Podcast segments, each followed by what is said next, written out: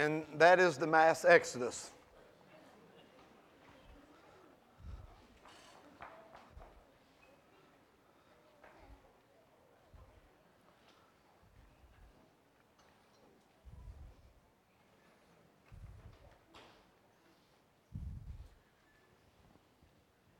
Good morning.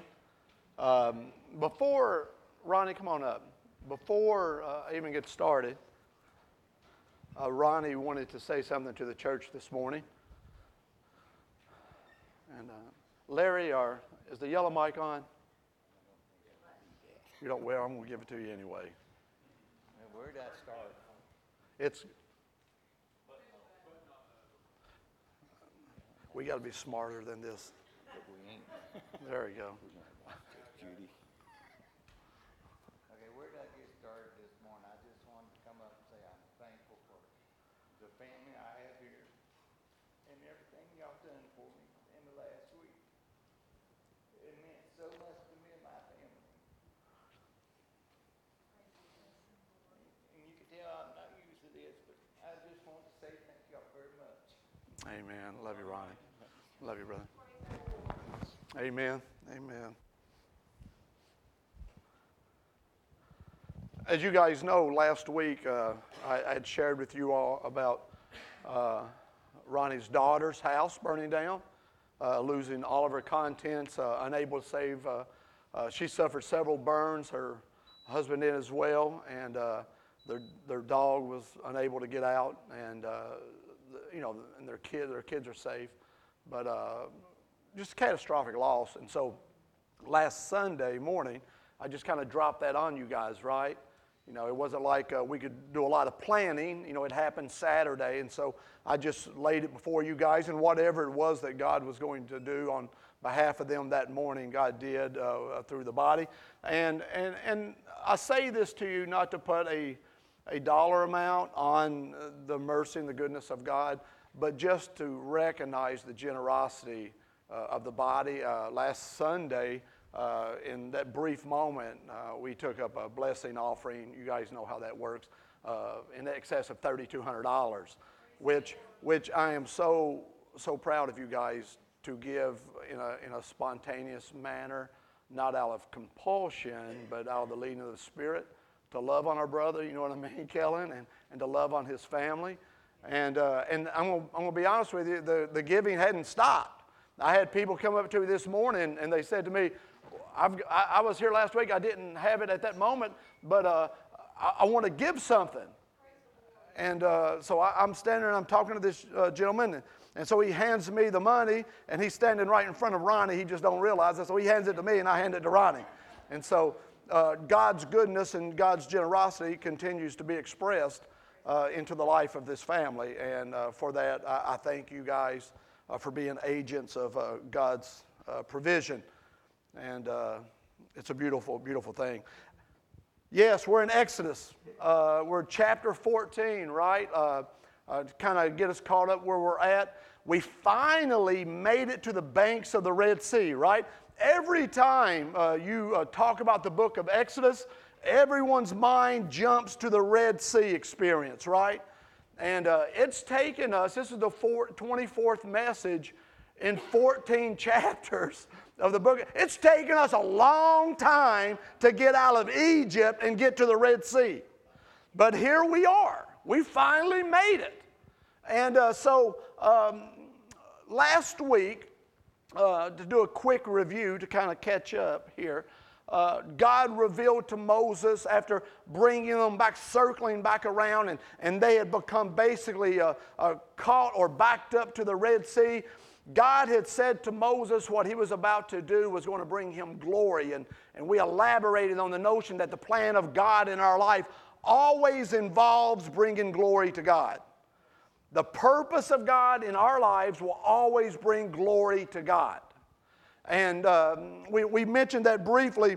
And then we talked about how uh, uh, Pharaoh and, and the Egyptians, once they recognized the vulnerable state that the Hebrews were in with their backs to the Red Sea, they decided at that moment that uh, they were going to pursue them. Their minds changed, and they went. And Pharaoh and the leader said, what have we done by allowing this workforce to leave uh, uh, our, our nation? So let's go. We're going to go. We're going to ascertain. We're going to grab hold of them. We're going to bring them back, basically, was the objective.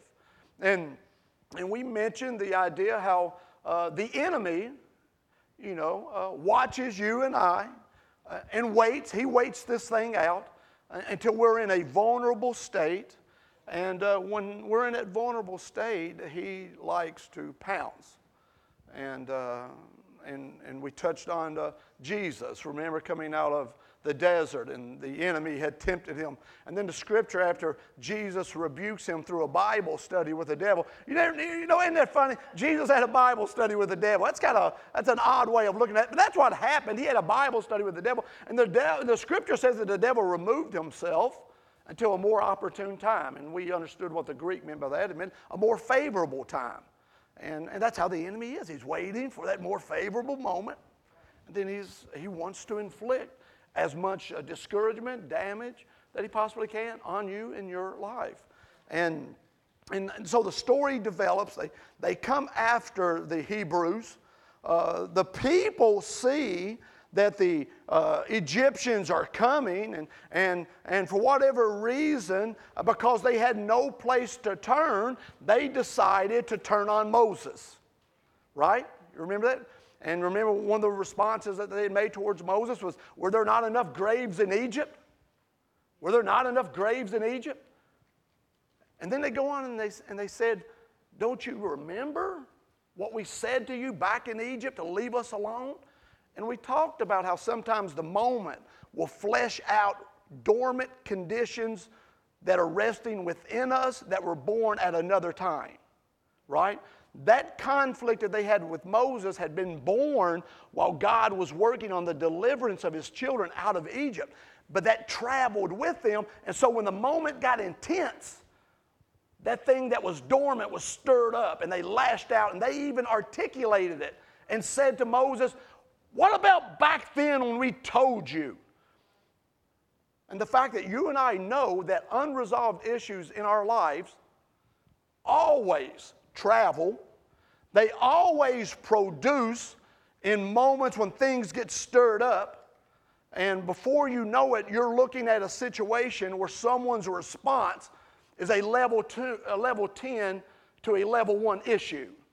And then it dawns on you that their response isn't necessarily connected to you, but it's connected to an event previously experienced in their lives. You guys know what I'm talking about. We've all had that happen. Bad day at work, your kids get that. It wasn't their fault, it was the boss's fault, right? It was an encounter that happened earlier. And that's just a small, small uh, analogy to get the point across.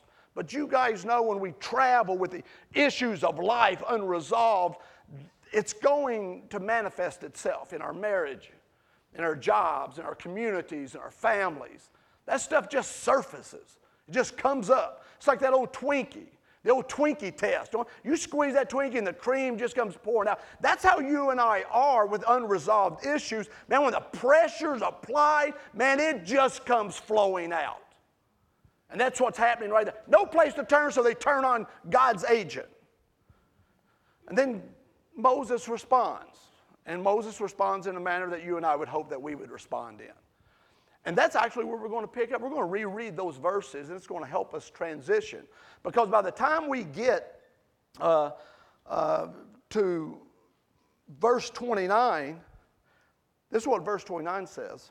It says, but the Israelites went through the sea on dry ground with a wall of water on their right and on their left. That day the Lord saved Israel from the hands of the Egyptians, and Israel saw the Egyptians lying dead on the shore. And when the Israelites saw the mighty hand of the Lord displayed against the Egyptians, the people feared the Lord and put their trust in him and in Moses his servant. I read that to you because there's a trust in God that is found at the end of this chapter and a trust in Moses. But where we're starting, there is no trust in Moses. There's attacking of Moses and the effort of God. So something happens from that verse to that verse, and that's what you and I are going to look at. What happens that reverses this thing? And so let's um, Let's turn with me, if you would, to Exodus chapter fourteen. We're going to read this first two verses, and then we're just going to progress through, okay? Moses answered the people after they made these charges against him. Do not be afraid. Stand firm, and you will see the deliverance the Lord will bring you today. The Egyptians you see today, you will never see again. The Lord will fight for you. You need only to be still. Lord, in Jesus' name, we are gathered in this place. And we desire you to speak to us, to the married couple. Speak to them as your daughter, your son. To the mother, the father, speak to them as your daughter, your son. To the son or the daughter, speak to them as your daughter or son. Speak to us individually this morning. May we respond with a heart that is in tune with you. And may our lives be ever changed by every experience we have, every encounter with your word we have. May it shape us in some manner to be more like Jesus. Ultimately, that's our desire, to be more like Jesus. And so that's what we pray, Father, and it's in the name of Jesus that we pray and ask this. Amen. Okay, right here, right off the top of this, uh, the scripture says right here in Exodus chapter thirteen and fourteen, Moses answered the people, do not be afraid. Now, this is something that we all deal with, right? Fear. This is a statement that every one of us at some juncture in our life needs to have this spoken to us on a, a, a spiritual level, because every one of us will at some point in our lives experience an element of fear. It's, it's absolutely undeniable. It will find you, and it will impose itself upon you. Conditions, circumstances will present themselves to you where fear can be completely overwhelming.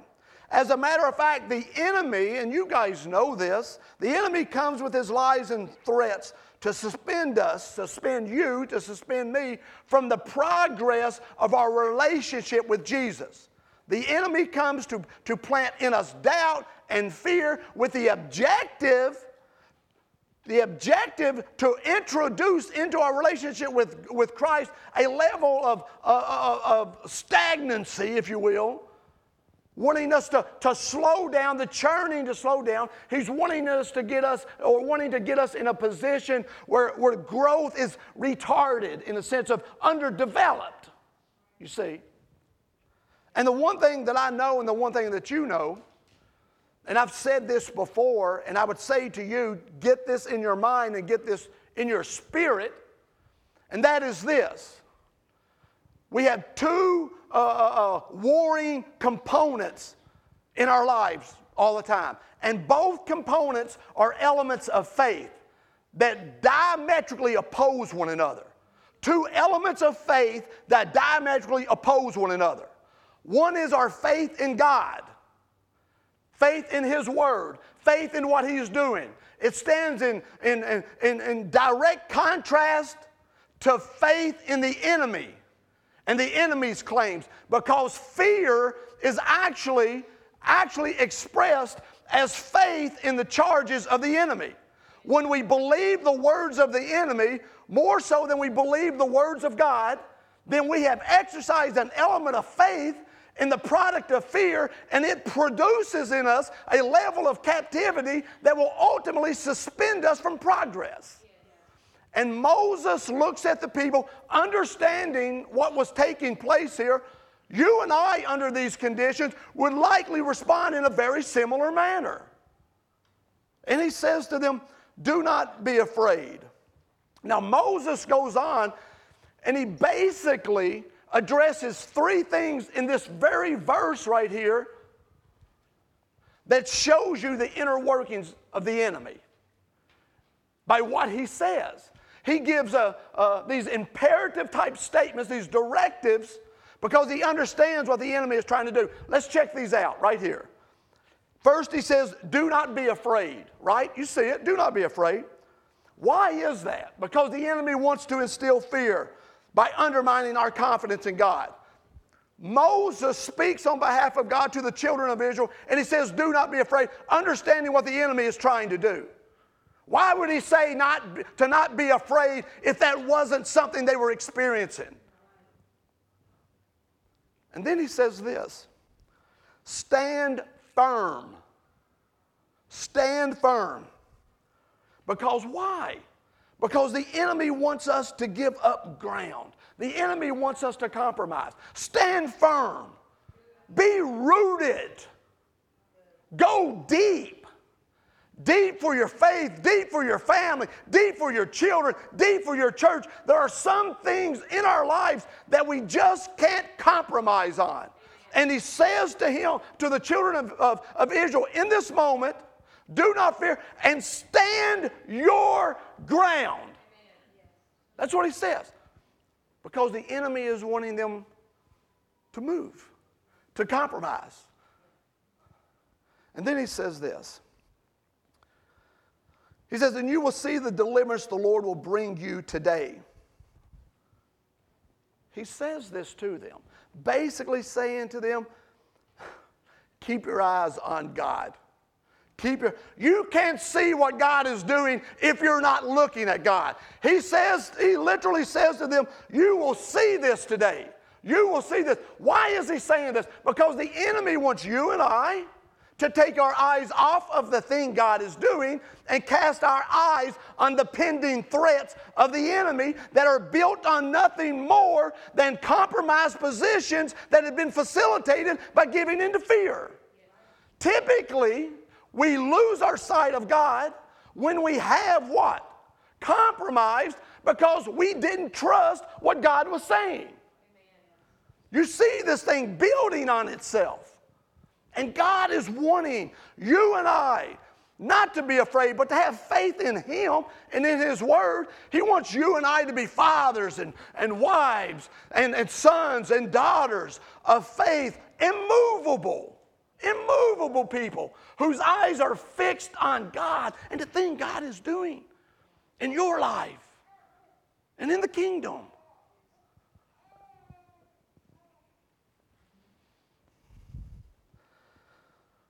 And then this is what he says. He says, the Egyptians you see today, you will never see again. You will never see again. Now, this is kind of a funny statement, because nowhere in the scripture does it imply that Moses knows how this thing's going to end. But there's something that he does understand, that God is moving. I don't know how this is going to shake out. You may not know how things are going to shake out, but you're not responsible for knowing how it's going to shake out. You're responsible, and I'm responsible for trusting Him who knows how things will shake out. And Moses makes this bold claim, and he says, these cats that you see today, you'll never see them again. So we understand one thing that Moses knew. Somehow God was taking these jokers completely out of the equation. I don't, the pillar of fire may consume. I don't know. They may be lost in the pillar of cloud. I don't know. I've seen hail fall on Egypt. It may, I don't know. What I do know is these cats will be lost in your vision after today. You'll never see them again. So there's an element of trust and faith that Moses is exercising in this moment. In this moment. And then he says this. The Lord will fight for you. The Hebrew word for fight literally means to enter into combat. You know, a good soldier, talking about hand-to-hand combat. You know, when all the weapons have ran their course, man, and it's just you and the enemy, and at that moment, man, it's, it's just hands. And that's what that word in the Hebrew actually means. It's God is going to wait. This is the first time in all the Scripture that we find God using this term in reference to God fighting for His people. And God is saying, or Moses is saying in this moment, God is about to enter into combat on your behalf.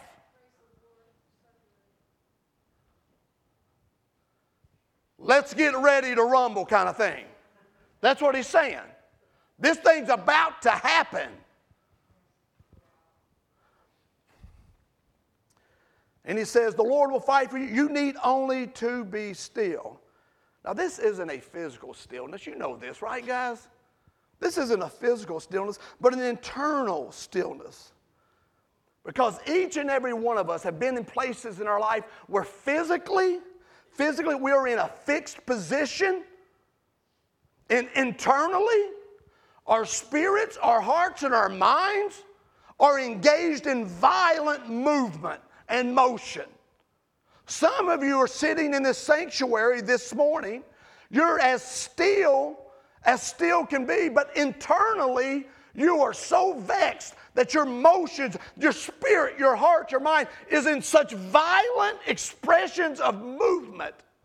There are things happening in your mind, in your heart, things that you're being told, accusations being made by them. I tell you, internally, if we could look inside you, chaos. We've all experienced this. We've all experienced those moments where we're, we're in those, those crisis moments where we're in the hospital. And I remember and I recall this, and I apologize for the redundancy of it. Dwayne was there. My family was there. I remember being in that hospital room when my mom was dying.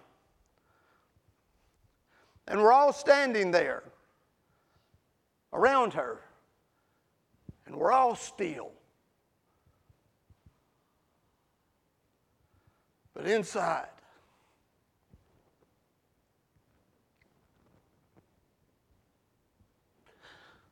that's how I felt. And I remember one of my siblings saying, "Trent, would you pray?" I don't know if you remember that. And I just prayed. And I prayed with a stillness, but inside me, Louise, I was violently in motion.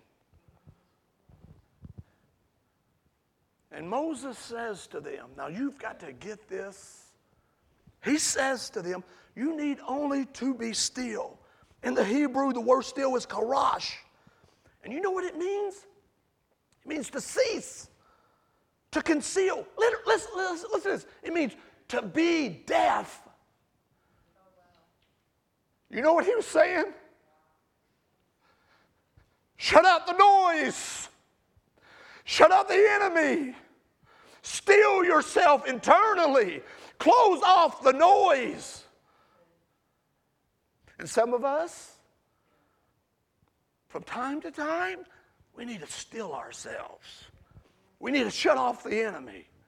We need to quit entertaining the thoughts that have been uh, introduced to us. Because you know what the enemy likes to do? He likes to introduce a thought to us until it becomes our own thought. You say, you go back into Genesis, when he, remember when he comes to Adam and Eve, remember when he starts to making the suggestions about what God would, or surely God wouldn't, and, and surely you won't die, and before you know it, those thoughts that were introduced to them became their own thoughts, and they begin to repeat those thoughts. And if we're not careful, the thoughts of the enemy that are introduced to us become our thoughts, and the whole time... The whole time God is saying, be still. The whole time God is saying, be deaf to that. Karash. Jose, karash.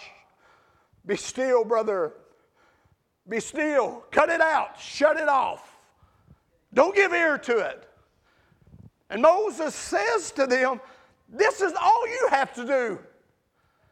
God is in combat mode. You just need a karash. But we all know how difficult that is, don't we?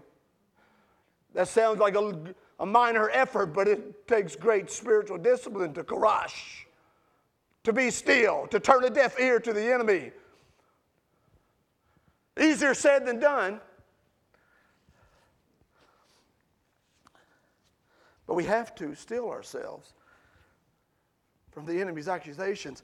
And then, after Moses says that, let me read this next verse, which seems a little odd, but man, once we get into this, you're going to see what I'm, you're going to see what I'm seeing, and there may be things you see that you might want to share with me. And I'm open for that. Just don't get me after the service. I got all week. You know? Verse fifteen.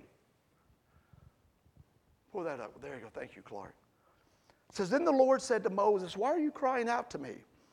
Tell the Israelites to move on. Raise your staff and stretch out your hand over the sea to divide the water so that the Israelites can go through the sea on dry ground. I will harden the hearts of the Egyptians so they will go in after them. And I will gain glory through Pharaoh and all his army, through his chariots and his horsemen.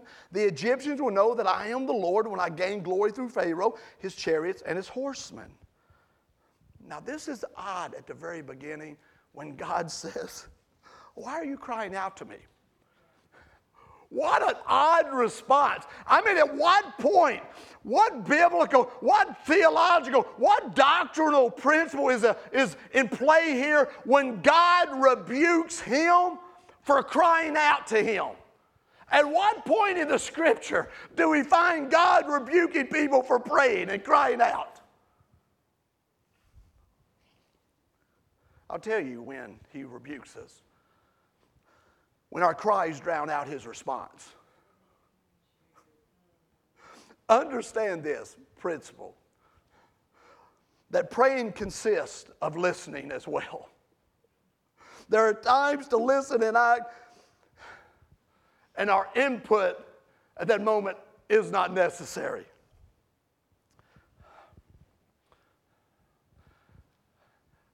When you read the scripture, God's about to give them directions.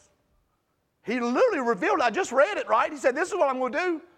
Moses, pipe down and listen. Have you ever had that intimate conversation with that dear friend that you haven't talked to in six years? And thirty minutes into the conversation, you still haven't mentioned a word, and you understand why you didn't talk to him in the last six years. You understand that the bridge to intimacy involves communication, listening, hearing, communicating. Sometimes our, our prayer life looks a whole lot like that. Right? It looks a whole lot like that. That in the midst of God responding, we're crying out so much that we're not even giving God the opportunity to speak to us. We're drowning out God. So in the stillness, you only need to be still. And God says, to, why are you crying? It's like a rebuke on what he had commanded those people. Why are you telling them to be still? To be deaf? You need to be deaf. Why are you crying out? Listen to me. Shut out the noise. I'm responding. I'm responding. He says, the Egyptians will know that I am the Lord while I gain glory through Pharaoh, his chariots, and his horsemen. The need for stillness is twofold. It's to shut out the enemy, and it's to enable us to hear from God. Our minds get cluttered. Our spirits, our hearts get cluttered with the noise. And God is trying to speak on a frequency that we need to be fine-tuned into. And with all the noise, we'll never, there's always too much interference on that frequency when we're giving ear to the others. We need to be deaf to that stuff that we might tune in. You see?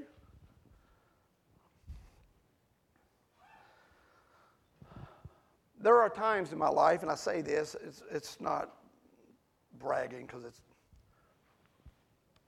those of you who know me know that's not the case.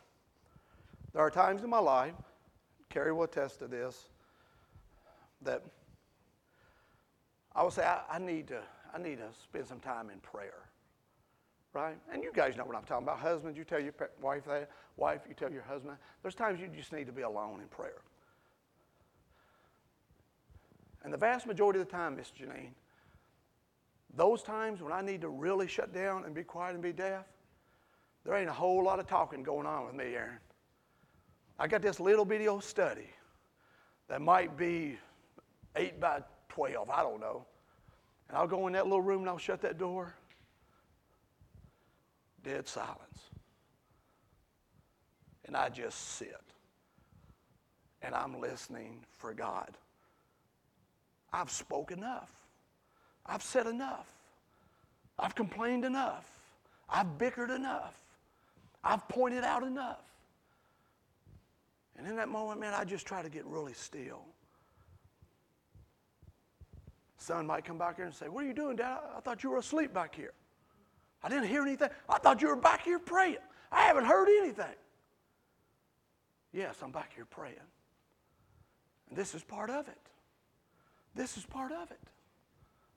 When the scripture says, and I want to read this to y'all, First Thessalonians chapter sixteen, or uh, uh, verse sixteen through eighteen of First Thessalonians, it says, it, is, it says, listen, rejoice always, pray continually, give thanks in all circumstances, for this is God's will for you in Christ Jesus. When it says pray continually, what do you think that means?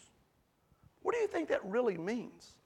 When you consider James, chapter one, verse nineteen, God gives us a direction to what? Be slow to speak and quick to listen.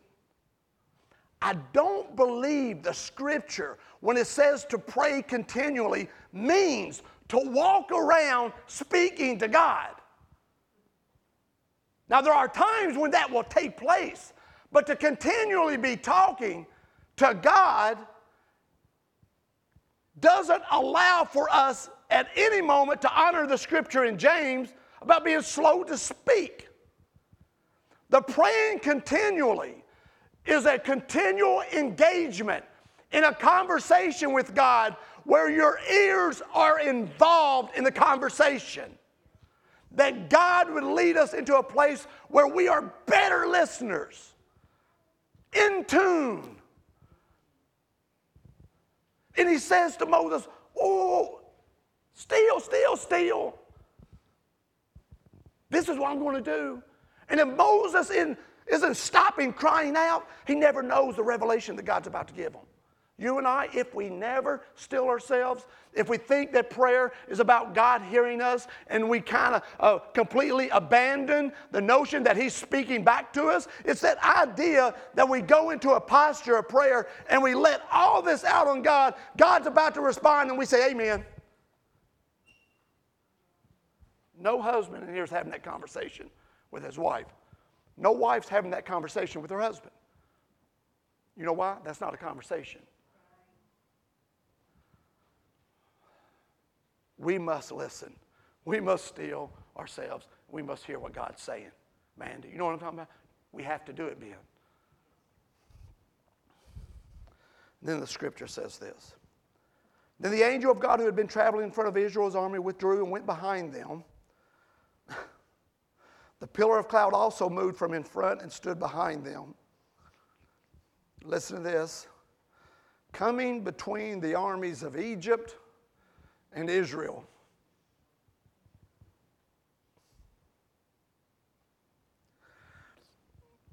God wasn't only the leader, God was the protector in this dynamic.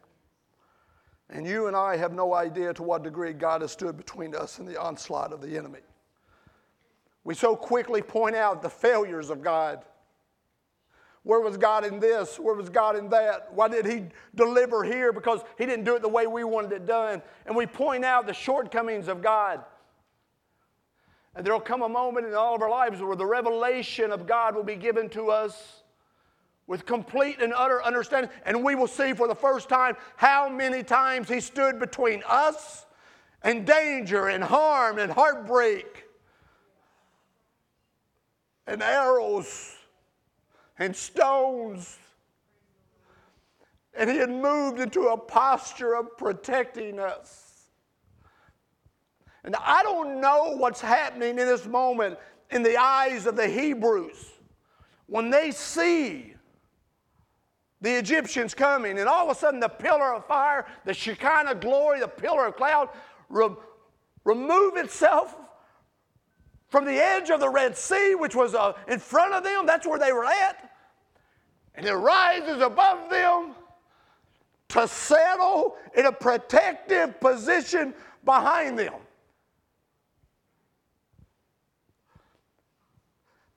That's an amazing thought that they would see this transition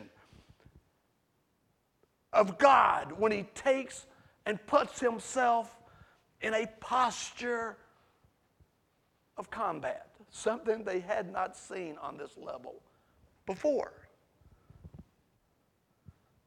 And the scripture says, throughout the night, the cloud brought darkness to one side and light to the other. Listen to this. So neither went near the other all night long. Now, this is what's funny. We're, we're looking at the Hebrews. But, man, there's another side of this coin. And it's these crazy cats in chariots. Right? Man, you just saw a pillar of cloud elevate over this body of people and a pillar of fire and reposition itself in opposition to you. This should be enough for you to say to yourself, I'm going to tap out. This is an arm bar, rear naked choke. I'm going out. This is too much. But a person with a hard heart gets crazy. You know what I'm talking about? You get around people who are calloused and bitter. Man, they're crazy. They do crazy things. I mean, nutty things. They'll lash out at anger when it costs them their job. They'll lash out at anger when it costs them their family. They want to do what their hard heart wants them to do, and they don't consider the cost. They're crazy. And these Egyptians, I'm telling you, man, at some point you have to look at them and say, your hard heart has made you insane. Look what's happening. And you know what the jokers do? Still contend with God. That's not the place you want to be in, contending with God. He has no weight class. He'll contend with anyone at any time over any matter that impacts the kingdom. He's always at weight. Small enough, big enough. That's who God is.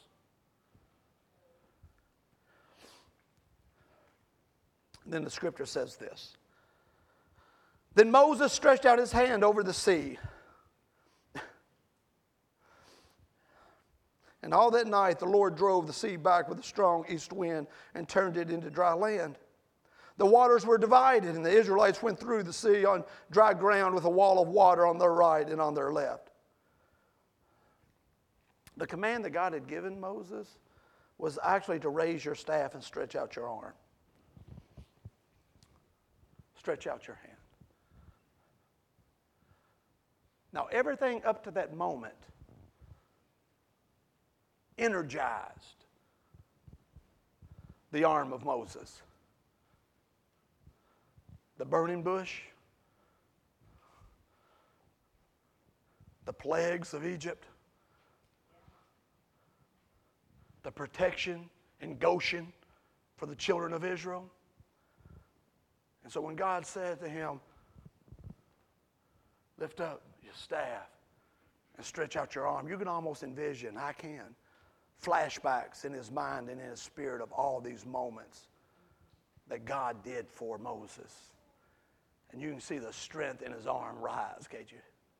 The faith of those experiences, what God had brought him through, what he had witnessed of the provision and the faithfulness of God, just strengthens his arm. And each inch, each inch that that arm was moving upward was being energized by the previous experiences that he had had with the faithfulness of God, to the extent that the staff is raised up and the arm is stretched forth.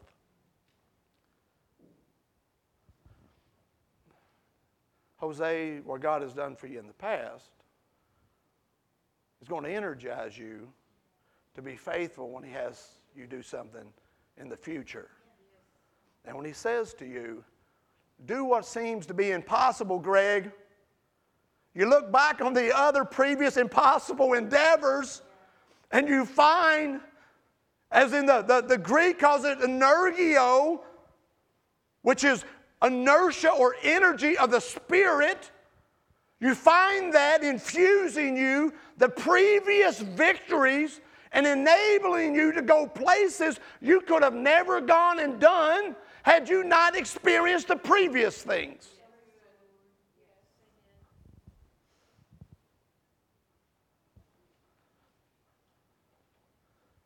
What are you having a hard time lifting? Have you forgotten?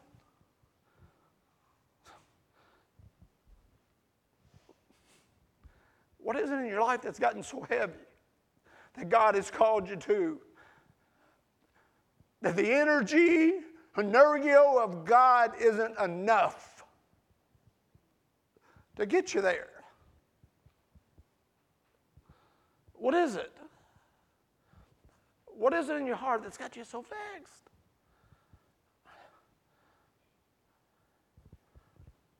Only you know that. I'm not a seer in the sense that I'm going to identify the issues of your heart. That's not what the scripture says.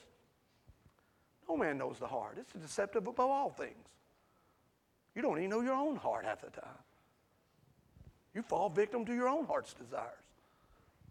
But what is it? What is the fear component? What is it that God is saying, raise this up, and you're like, I can't. It's too heavy.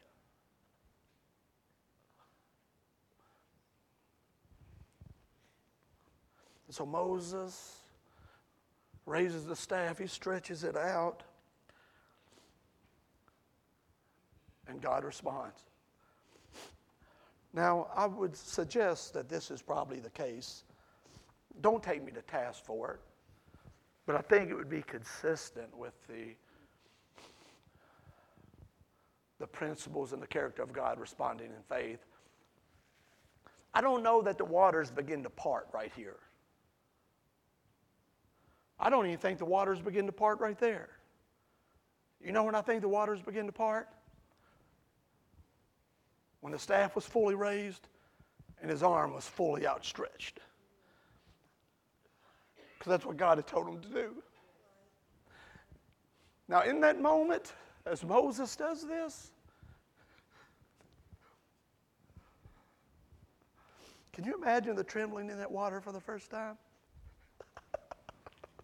Hey, listen, you guys know I'm a big Superman fan, right? You know, our son's named Clark. You guys know this. It's an old story, right? Yeah, we're goobers. My whole family's goobers, right? But I'll not debate you about Superman being the best, because he's the best, and we'll just leave it at that, okay? I've got the mic. You don't this morning, so just, you know. But there's a beautiful scene in the, the movie Man of Steel, and Henry Cavill is playing Superman, and, and he comes out for the very first time out of uh, the ship, I suppose, it's going to play uh, the role of the Fortress of Solitude. But he comes out, and there's a silhouette of him, and he's built like a uh, like a, uh, uh, an Olympic athlete, much like myself, you know. And and, and he didn't know. Joke. And he walks out, and he's got that twenty-eight inch waist and shoulders this broad, and that red cape is just in the wind. It's a beautiful scene. He's the son of El, remember? The last son of El. Now listen, you want to make a little biblical analogy here. The last son of the house of El. You know what El in Hebrew, God, oh, okay, two Jews wrote the story. Okay, move on. I digress. Superman comes out. First time he's in this suit. He looks up. And then he looks down. And he squats down. And he puts his fist on the ground. And if you watch this, it's the first time that they had depicted it like this. Then all of a sudden you begin to see the little rocks and the elements on the ground begin to stir. And the energy begins to build. And he's sitting there and the music starting to crescendo. I mean, you can feel it, man. I'm telling you, Dad, I'm in the living room about to fly. I'm like this. I'm like, oh.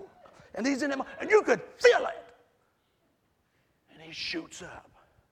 Things start. And he explodes, and you see the rings of where he's uh, breaking the, uh, uh, the the barrier, the sound barrier, and you poof, poof through the sky. It's an incredible, but you see that moment when the energy is. Moses, that first bit of water. Oh my goodness.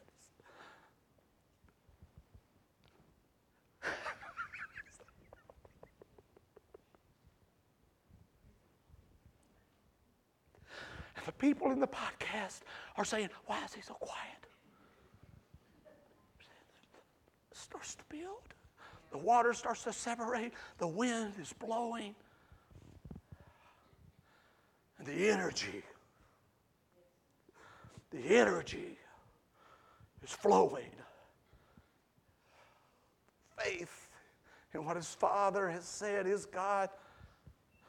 And he stands there in that moment.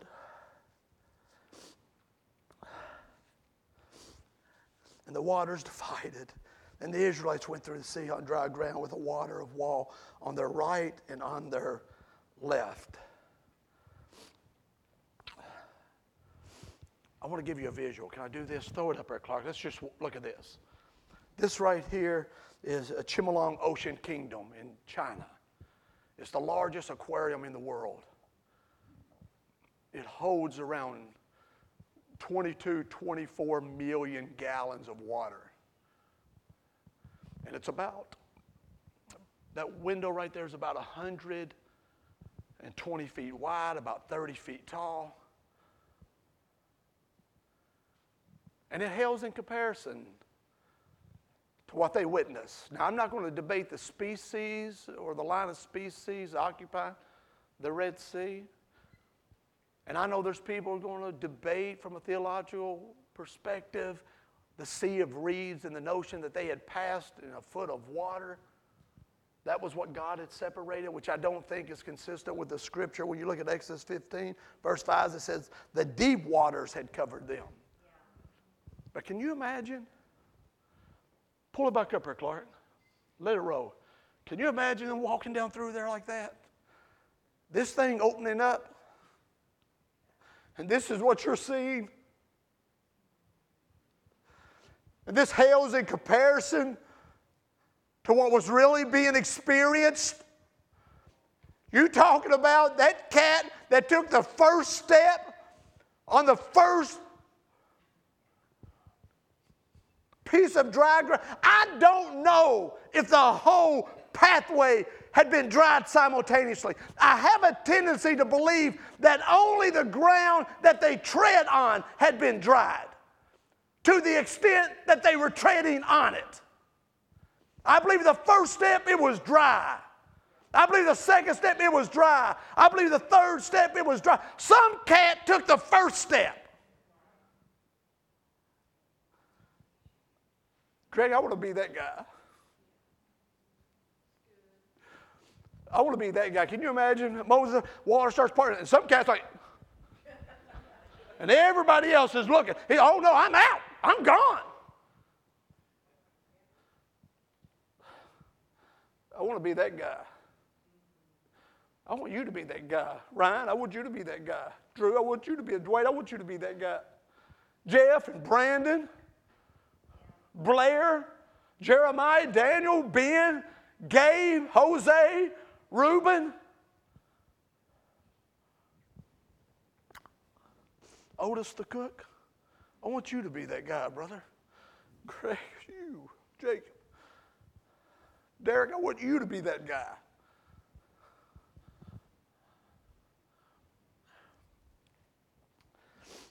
And the scripture says the Egyptians pursued them. This is the insanity. Yeah. They're still crazy. And all of Pharaoh's horses and chariots and horsemen followed them into the sea during the last watch of the night. And that would have been between two and six a.m. That's the last watch of the night. That's what that would have been. The Lord looked down from the pillar of fire in the cloud at the Egyptian army. He looked down above all the enemies.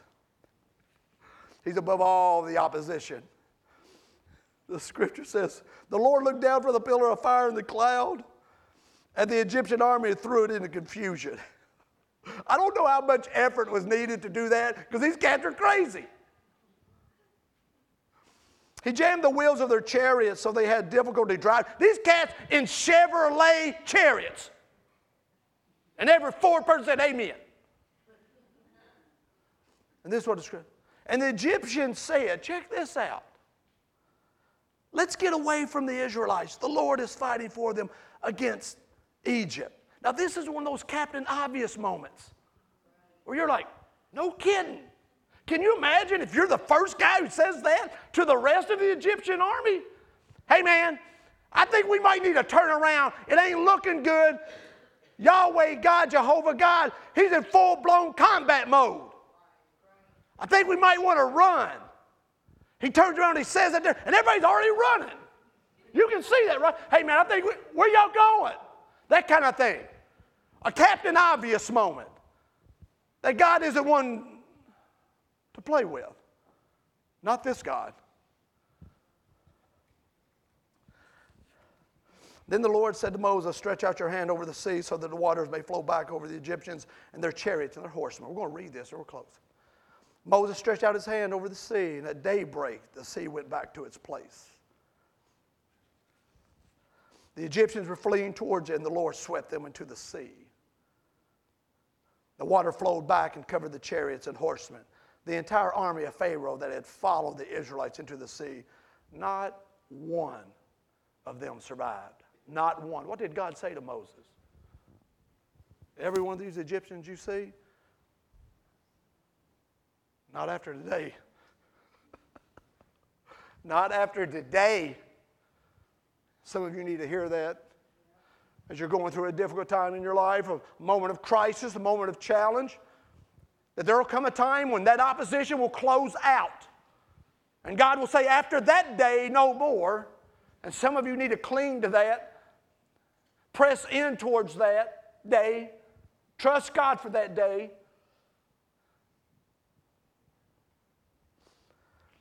But the Israelites went through the sea on dry ground with a wall of water on their right hand, on their right and on their left.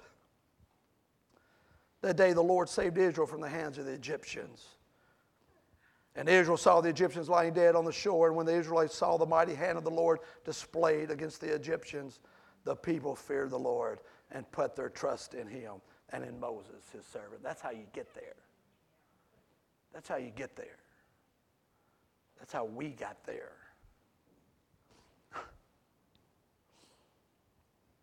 Now, the proper response in our hearts to the work of God in our lives is to trust him. That was their response. But they're kind, they're kind of like us. They're, they trust him now. They trust Moses now, but it's tenuous. It's just for a time. But God is calling us to a deeper walk and a deeper understanding with a deeper revelation, with a deeper energio, a deeper power, a deeper influence in our life, that being Jesus and his Spirit. He's calling us to a deeper walk. And are the things in your life, God's activity in your life, bringing you to a place of a deeper trust in God? How are you responding to it? Some have lost jobs, and God intervened and brought you out better than you've ever been. How are you responding to that? God rescued you out of divorce court. Created in your home a marriage that you had never experienced. A glorious marriage. How are you responding to that? God broke through and provided for you in manners that you thought you could never have. You could never experience anything like this. And then all of a sudden, there it is. How do you respond to that? Your daughter's home burns down. God intervenes. How do you respond to that? These are the questions that we all must ask because God is actively working in all of our lives. I'm honest, you're honest. But how do we respond?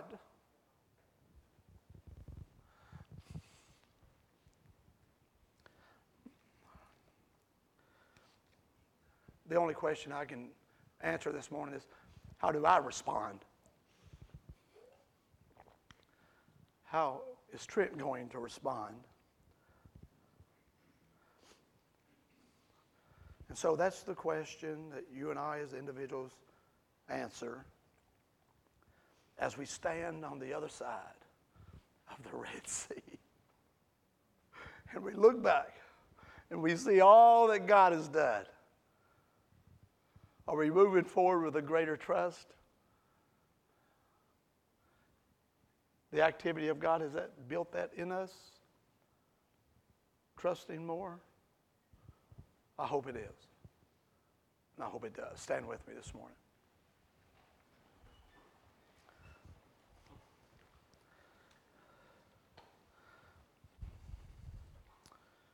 With our heads bowed, we're just going to pray for a moment. We're going to pray. We're going to be dismissed. But I want you to consider what I've said today. I want you to consider what God has done for you. I want you to consider how is it that you respond.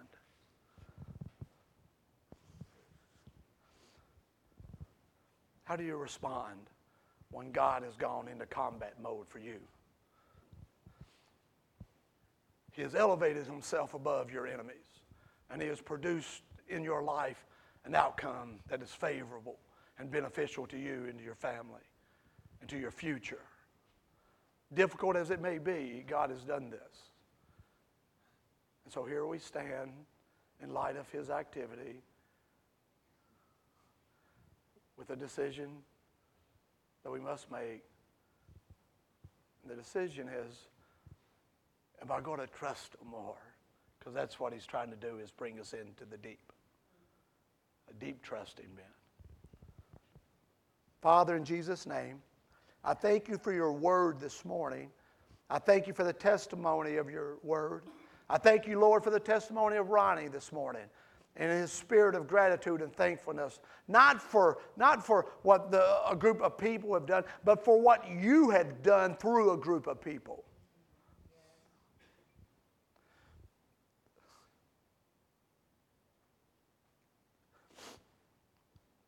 So, Father, for every person here this morning who has heard what has been said, I pray that if it's just a bite of what has been mentioned, may they be fed on that. May they take that home, wrestle with that, absorb that, consume it, and let it settle in their spirit. I pray, Father, as we leave this place, that our ears would be open to you and our mouths silent and our ears deaf to the enemy. May we still ourselves to hear you speak to us. I love my brothers and sisters, your sons and your daughters. I pray, Lord, that you would encourage them and strengthen them. Draw them close to you, O God. Oh, may their trust in you be ever increasing as you guide and direct their lives. In the name of Jesus. In the name of Jesus, we pray and we ask these things. And the sons and the daughters of God said, amen. Amen. Amen. God bless you.